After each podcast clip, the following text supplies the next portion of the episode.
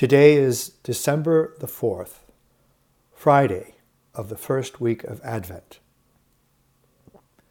A reading from the Holy Gospel according to Matthew.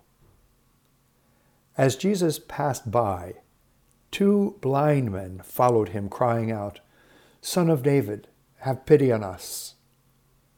When Jesus entered the house, the blind men approached him, and Jesus said to them, Do you believe that I can do this? Yes, Lord, they said to him.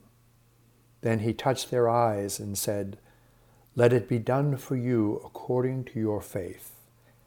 And their eyes were opened. Jesus warned them sternly, See that no one knows about this. But they went out and spread word of Jesus through all the land. The Gospel of the Lord. Praise to you, Lord Jesus Christ. When we think there's something wrong with someone we know, we, we usually ask, What's the matter? That question provides the opportunity for the other person to express in language what, if anything, is wrong. But there are some people whose suffering is so extreme that they cannot speak.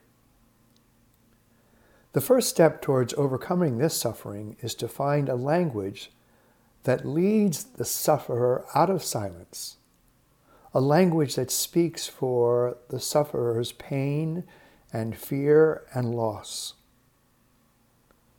One of the great teachings of the biblical tradition is that people should express their suffering in lamentation, not repress it in brooding silence. Remaining silent is remaining hopeless for there is no belief in the possibility of change. Lamentations are cries from the heart, shouts of suffering, groans of anguish, screams for help. Lamentation is the voice of suffering, and that can be clearly seen in today's gospel. Jesus is passing through a town.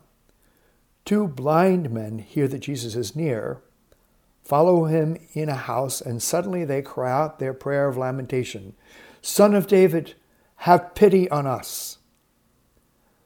I'm sure there had to be some who were following Jesus that resented this disturbance, feeling that these two blind men had no permission to scream, no permission to find a language for their suffering. These people represent the school of thought which is content to leave those who are afflicted to suffer in their own silence. However, without the capacity to communicate their suffering, the two blind men will continue to inhabit their world of darkness. They know that if there is going to be change, they must communicate their loss to Jesus. So they scream their lamentation. Jesus then asks the question of questions Do you believe that I can do this? Without hesitation, they say, Yes, Lord. Jesus heals them because of their faith. Saved by faith, they use their new sight to spread the good news about Jesus. The healing in the gospel takes place as a result of their prayer of lamentation. That simple prayer expresses their pain and their faith. They believed in a God who pays attention. If we have been brought up to believe that the religious response to suffering should be silence and passivity, then we will find the prayer of lamentation a subversive act. But the loss of that prayer is the loss of a language for our suffering, the loss of a faith that desires to speak honestly to God. When Jesus reaches the end of his road, he will use the prayer of lamentation at Gethsemane.